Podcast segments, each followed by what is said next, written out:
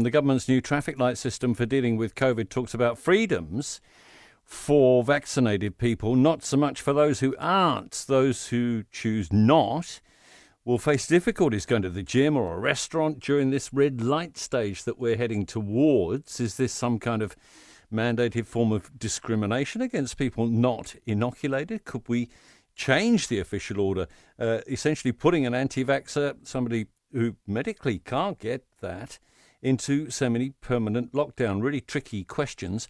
Auckland University law professor Bill Hodge is with us. And, and thanks for being free on your holiday, uh, Bill. We appreciate it very much. Well, good morning. I don't have too much else to do on these holidays. I'm virtually in lockdown, unlike important people like yourself who can uh, go into the office.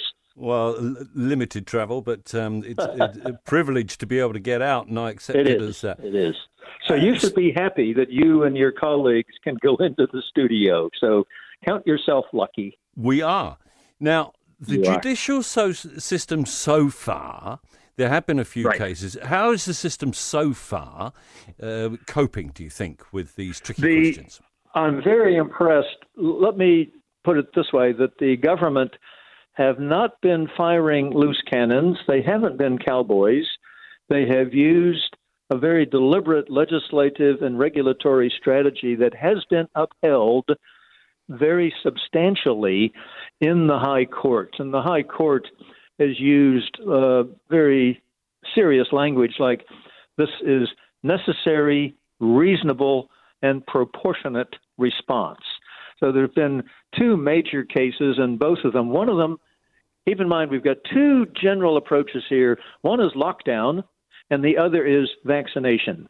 And they've both been the subject of High Court review and the government has come through with its legislative and regulatory system totally intact so that uh, employers would be supported if they take steps either to exclude employees who aren't vaccinated or, or customers. I mean, employers are also occupiers and they have restaurants and they have gyms and all sorts of things. So I think generally the legal system has supported the government's approach. And I'm looking at um, the uh, statute, which is purpose built. It's called the COVID 19 Public Health Response Act. It looks, in some respects, like the Sentencing Act because it's got these quasi punitive powers of staying in place. It uses the word quarantine in several places. So there's lots of arrows in their quiver. All right. When we go to the next stage, though, are we not getting into muddier waters? If we're we trying to restrict had, people. Yeah, right. We so far the the High Court has upheld the lockdown, and so far the High Court has upheld the pro-vaccination exactly. Uh, exactly. orders.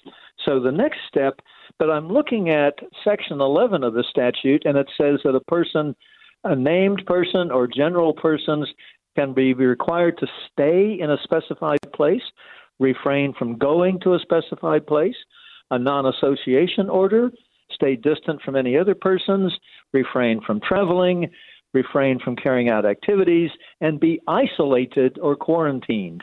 So, in a specified place. So, they can tell you to stay at home, and then there's criminal penalties associated with it, um, as well as they make you stay someplace else, they can make you pay for it. There's even a provision to recover the MIQ costs. So, yes, uh, we are getting to a situation. We'll see how that passport works out. You want it to be a carrot saying, no, you can't go to concerts, you can't go to restaurants, you can't go to gyms unless you've got the double vax. Mm. Now, that's sort of a carrot, it's an inducement.